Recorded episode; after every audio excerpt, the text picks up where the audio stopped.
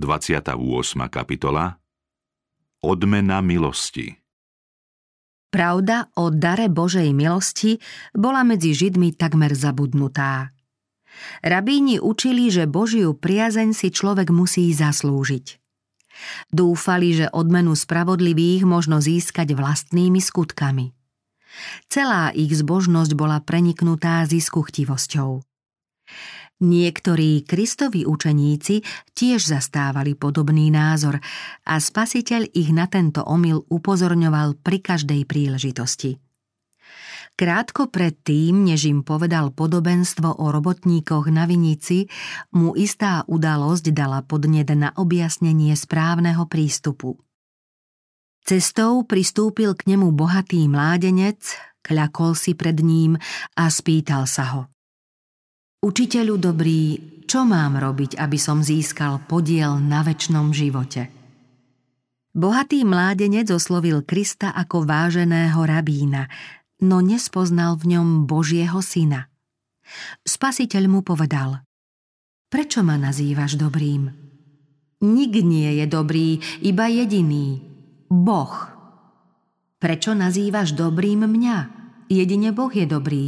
Ak uznávaš, že som dobrý, musíš ma teda prijať aj ako Božieho syna. Kristus pokračoval: Ak však chceš vojsť do života, zachovávaj prikázania. Boží zákon je výrazom Božieho charakteru.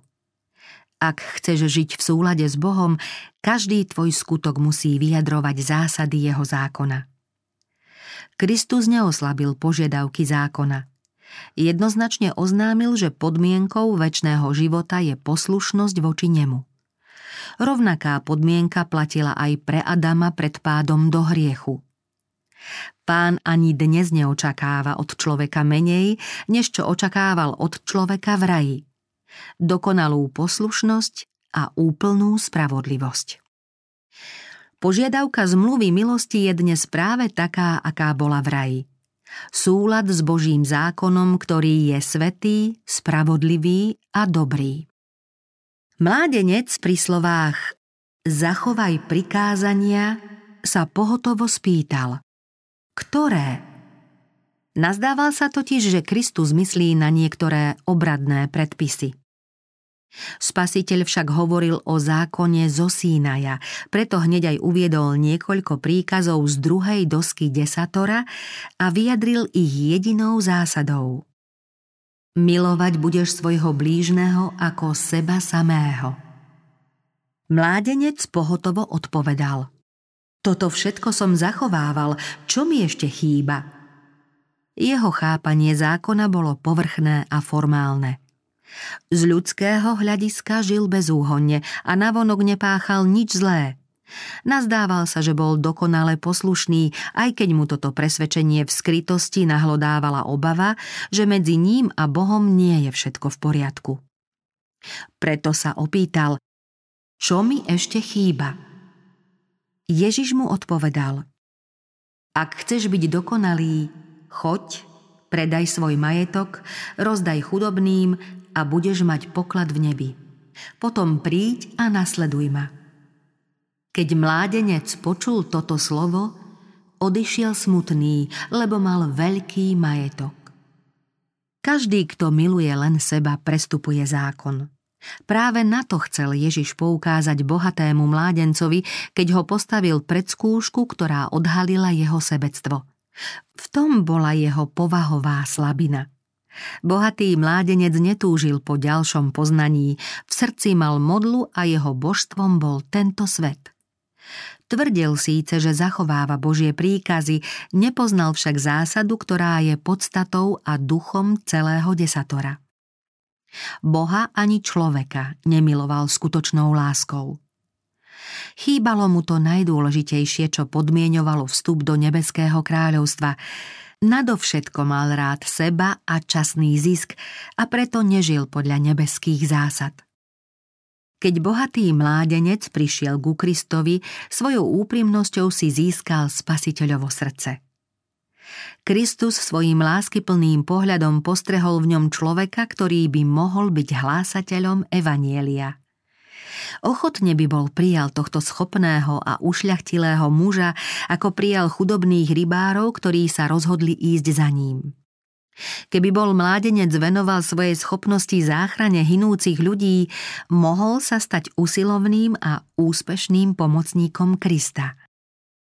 Predovšetkým by však musel prijať podmienky učeníctva a bezvýhradne by musel patriť Bohu. Na spasiteľovú výzvu sa takto odovzdal pánovi Ján, Peter, Matúš, ako aj ostatní učeníci. Každý z nich nechal všetko, vstal a šiel za ním. Toto žiadal spasiteľ aj od bohatého mládenca. V nejakom prípade to nebola väčšia obeť, než akú priniesol sám Boží syn. Bohatý stal sa chudobný kvôli vám, aby ste vy skrze jeho chudobu zbohatli. Mládenec mal nasledovať príklad Ježiša Krista. Spasiteľ chcel bohatého mládenca získať za svojho posla, prinášajúceho ľuďom požehnanie. Za to, čoho sa mal kvôli nemu vzdať, mu Kristus prednostne ponúkol svoju prítomnosť. Vyzval ho: nasleduj ma.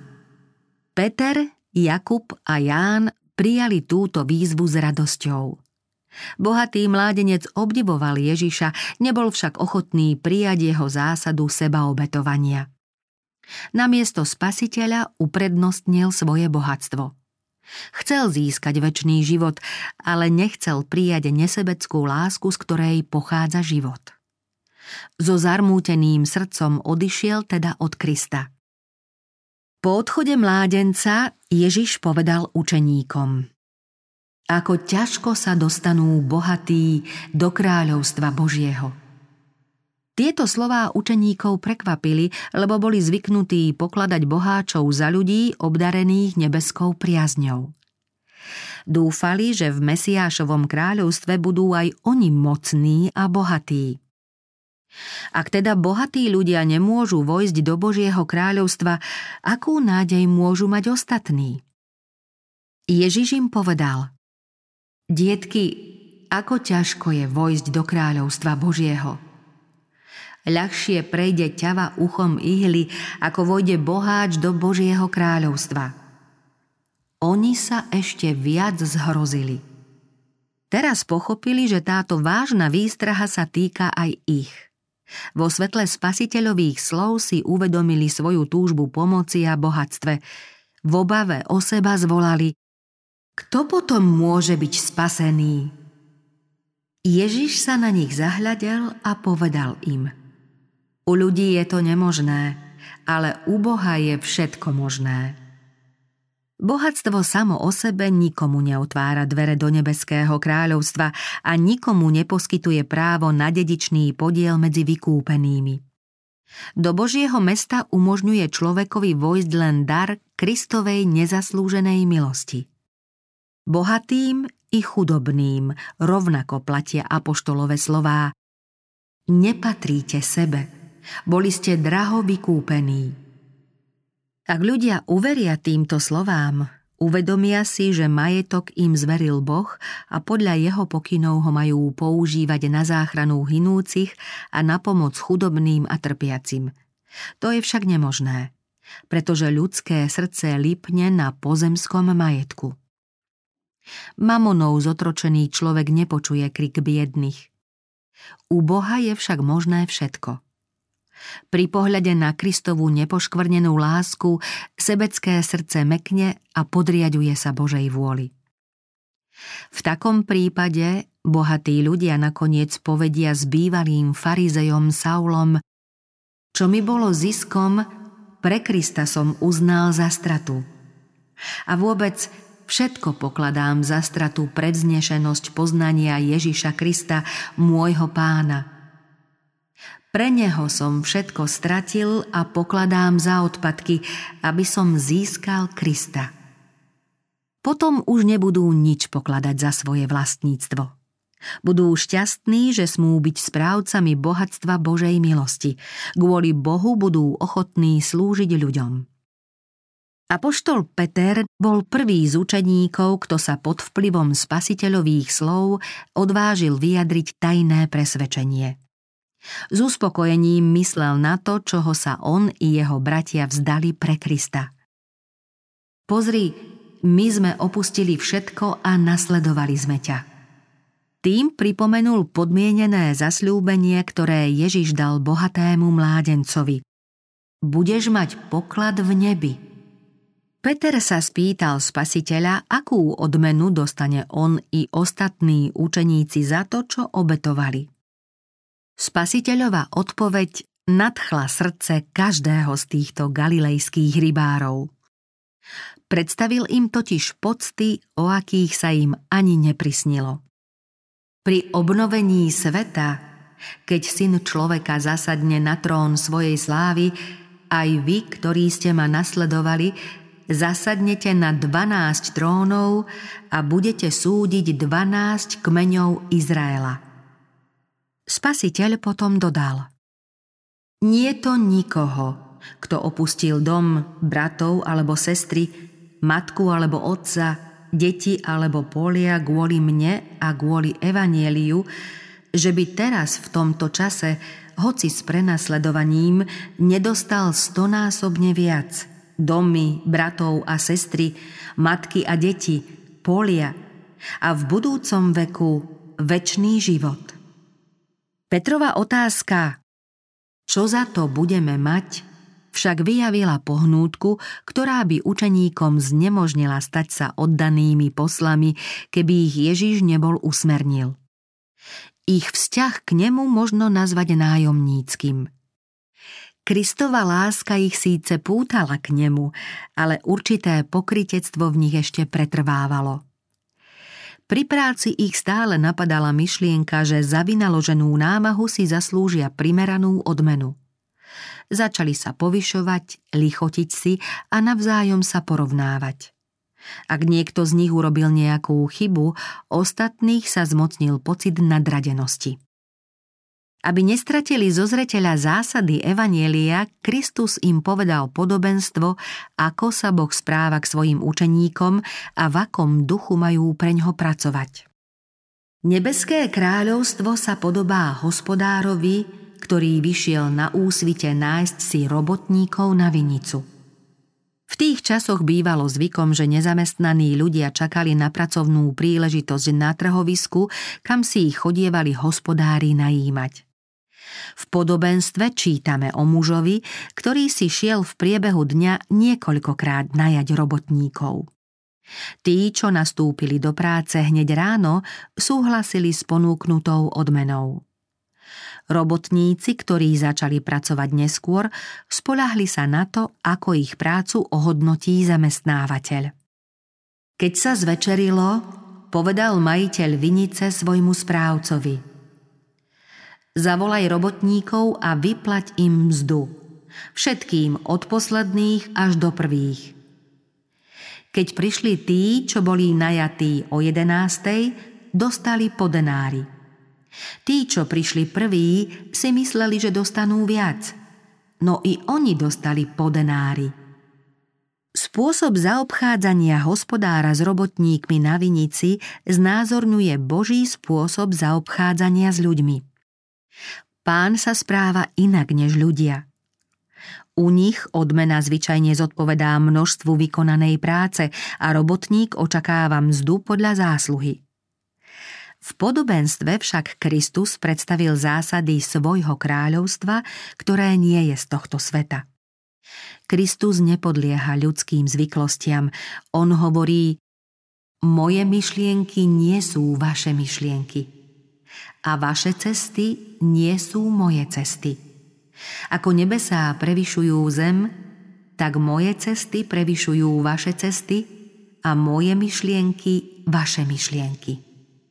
Prví robotníci boli ochotní pracovať za dohovorenú mzdu a tu aj dostali. Tým, ktorí začali pracovať neskôr, stačil majiteľov sľub: Dám vám, čo bude spravodlivé. Dôverovali pánovi a na odmenu sa už nevypytovali. Spoľahli sa na jeho spravodlivosť a poctivosť, neboli odmenení podľa množstva vykonanej práce, ale podľa veľkorysosti zamestnávateľa. Boh si teda praje, aby sme mu dôverovali, pretože on ospravedlňuje bezbožného. Neodmienia nás podľa zásluh, ale podľa svojho zámeru, ktorý uskutočnil v Kristu Ježišovi, našom Pánovi.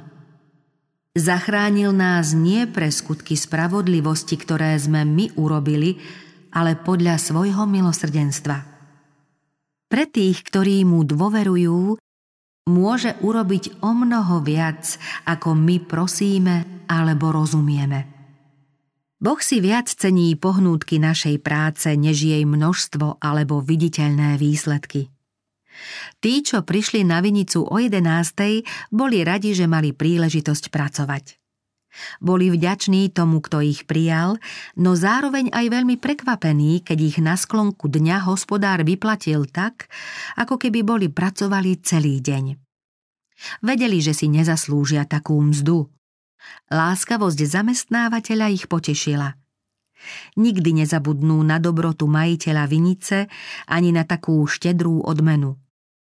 Podobne je to aj s hriešnikom, ktorý si pri vstupe do majstrovej vinice o jedenástej hodine uvedomuje svoju nehodnosť. Zdá sa mu, že za taký krátky pracovný čas si nezaslúži odmenu. Je rád, že Boh ho vôbec prijal. Pracuje pokorne a s dôverou, vďačný za prednosť, že smel s Pánom spolupracovať.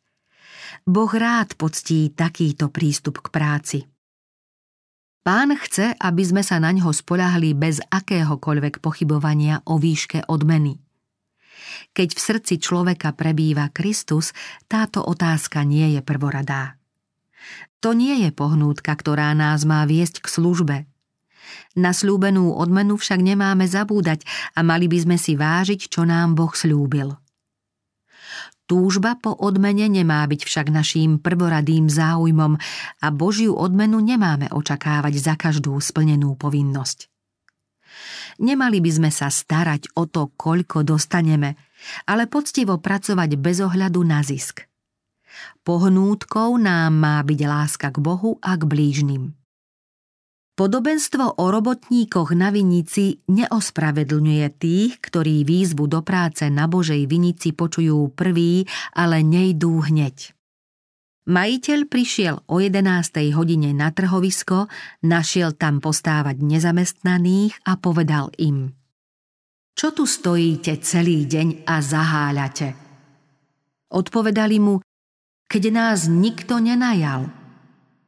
Nikto z tých, čo prišli na vinicu neskôr, nestál ráno na trhovisku a nikto z nich prácu neodmietol.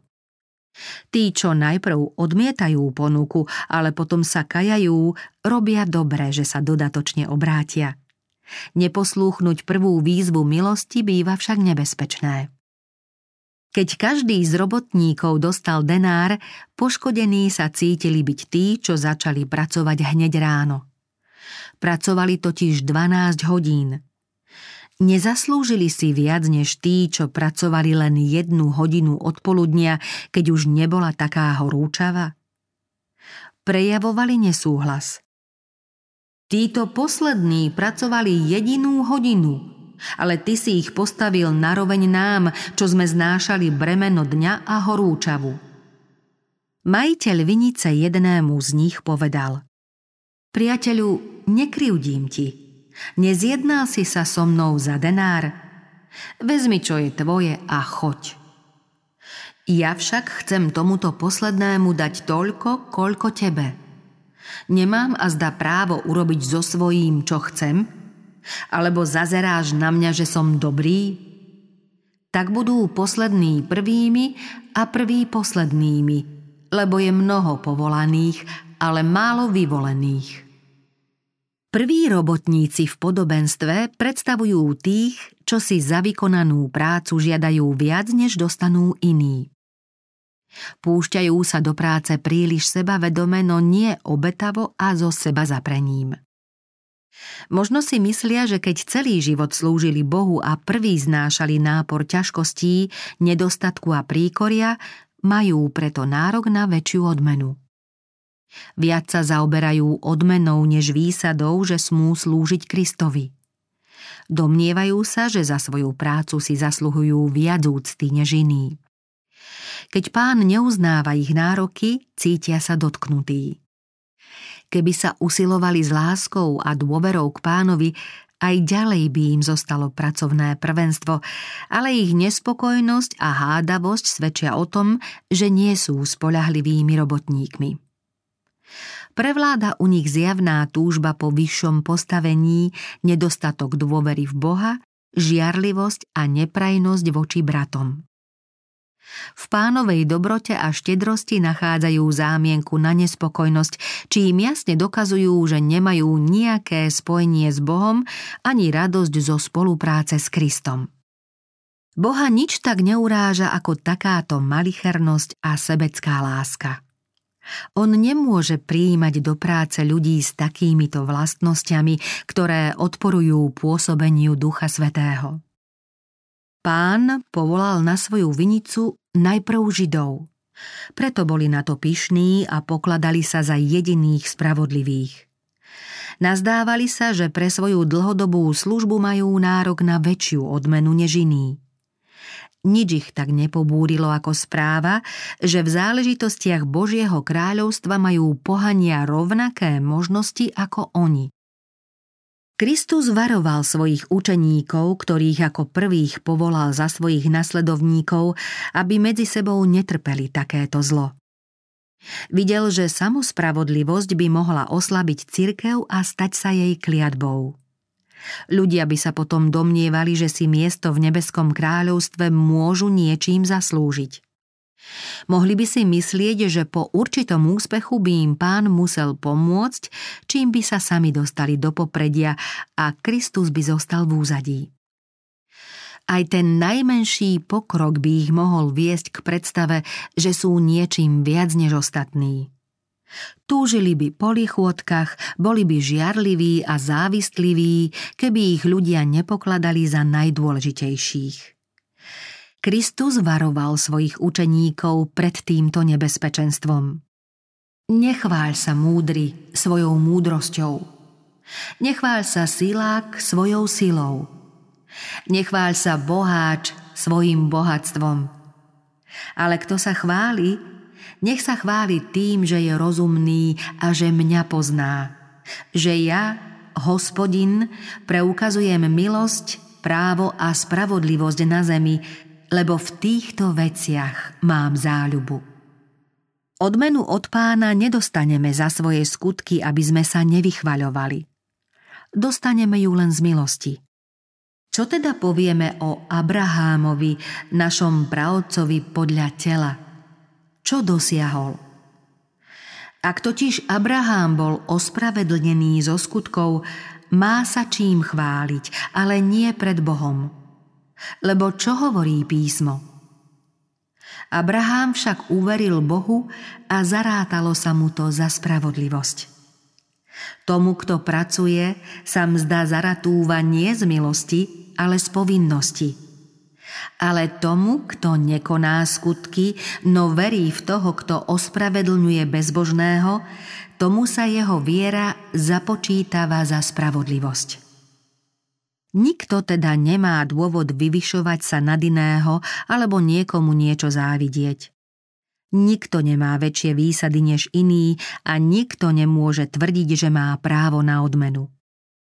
Prví i poslední majú byť účastníkmi veľkej odmeny, pri ktorej prví radostne privítajú posledných. Kto nepraje odmenu inému, zabúda, že sám môže byť spasený len z milosti. Podobenstvo o robotníkoch na vinici karhá žiarlivosť a podozrievanie. Láska sa raduje z pravdy a závistlivo neporovnáva. Kto má lásku, ten porovnáva len nedokonalosť svojej povahy s láskavosťou Ježiša Krista. Podobenstvo varovne pripomína všetkým pracovníkom na Božej vinici bez ohľadu na to, ako dlho pracovali a koľko vykonali, že bez lásky k bratom a bez pravej pokory pred Bohom nie sú ničím. Zbožnosť nemá nič spoločné s vyvyšovaním vlastného ja. Komu ide len o prvenstvo, tomu chýba milosť, ktorá mu jediná môže priniesť úspech v Kristovej službe. Pýcha a samolúbosť poškodzujú dielo. Boh nehodnotí našu službu podľa toho, aká je dlhá, ale podľa ochoty a vernosti, za akou ju konáme. Pán chce, aby sme sa bezvýhradne odovzdali jeho dielu. Aj tá najmenšia povinnosť, ktorú vykonáme úprimne a nezištne, je Bohu milšia než akékoľvek veľké dielo poznamenané sebectvom. Boh vidí, do akej miery sa v našej práci prejavuje Kristova povaha a viac si všíma lásku a vernosť, než to, koľko sme urobili. Kristus bude prebývať v našom srdci a uzná nás za svojich spolupracovníkov len vtedy, keď odumrie naše sebectvo, keď prestaneme túžiť po prednostnom postavení a keď vôňou nášho života bude vďačnosť a láska. Nech je práca akokoľvek namáhavá, Boží pracovníci ju nikdy nepokladajú za ťažkú. Sú ochotní obetovať sa do krajnosti, práca ich teší a robia ju s radosťou. Radosť v Bohu vyjadril Ježiš Kristus týmito slovami: Mojím pokrmom je plniť vôľu toho, ktorý ma poslal, a dokonať jeho dielo. Spolupracujú s Pánom slávy a táto predstava posilňuje ich vôľu a pomáha im vydržať v každej situácii. Zušľachtení účasťou na Kristových utrpeniach pracujú nezištne, cítia ako on a spoluprácou s ním v jeho diele rozhojňujú jeho radosť, česť a slávu jeho vznešeného mena. Pre nedostatok ducha, ktorým je preniknutá každá služba Bohu, sa z mnohých prvých stanú poslední.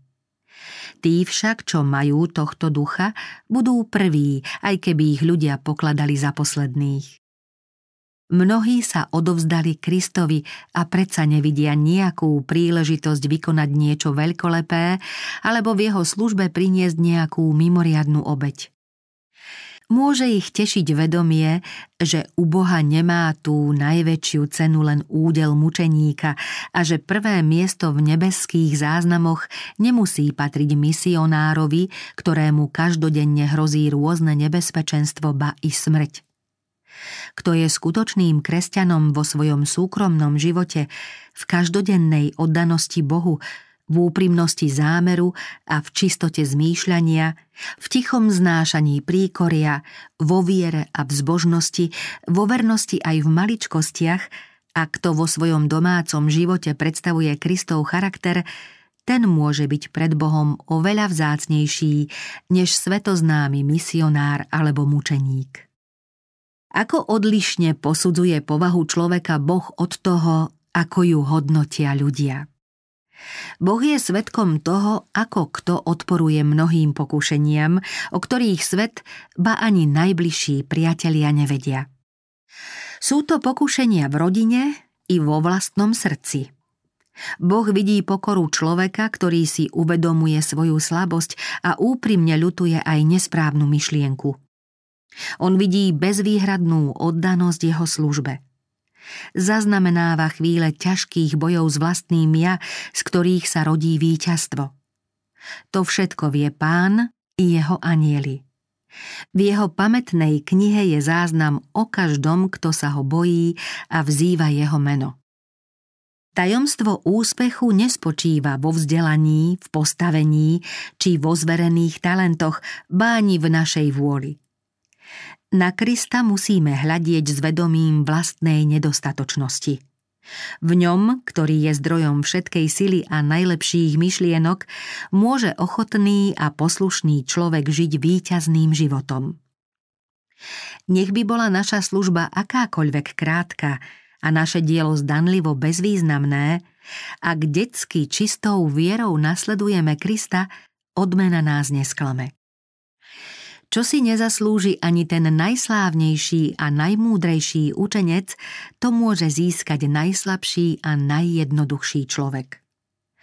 Zlatá brána v nebi sa neotvára sebavedomým ľuďom a neotvorí sa ani duchovne pyšným.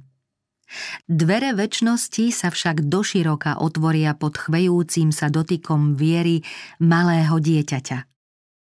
Požehnaná odmena milosti neminie tých, čo úprimne verili a z lásky slúžili Bohu.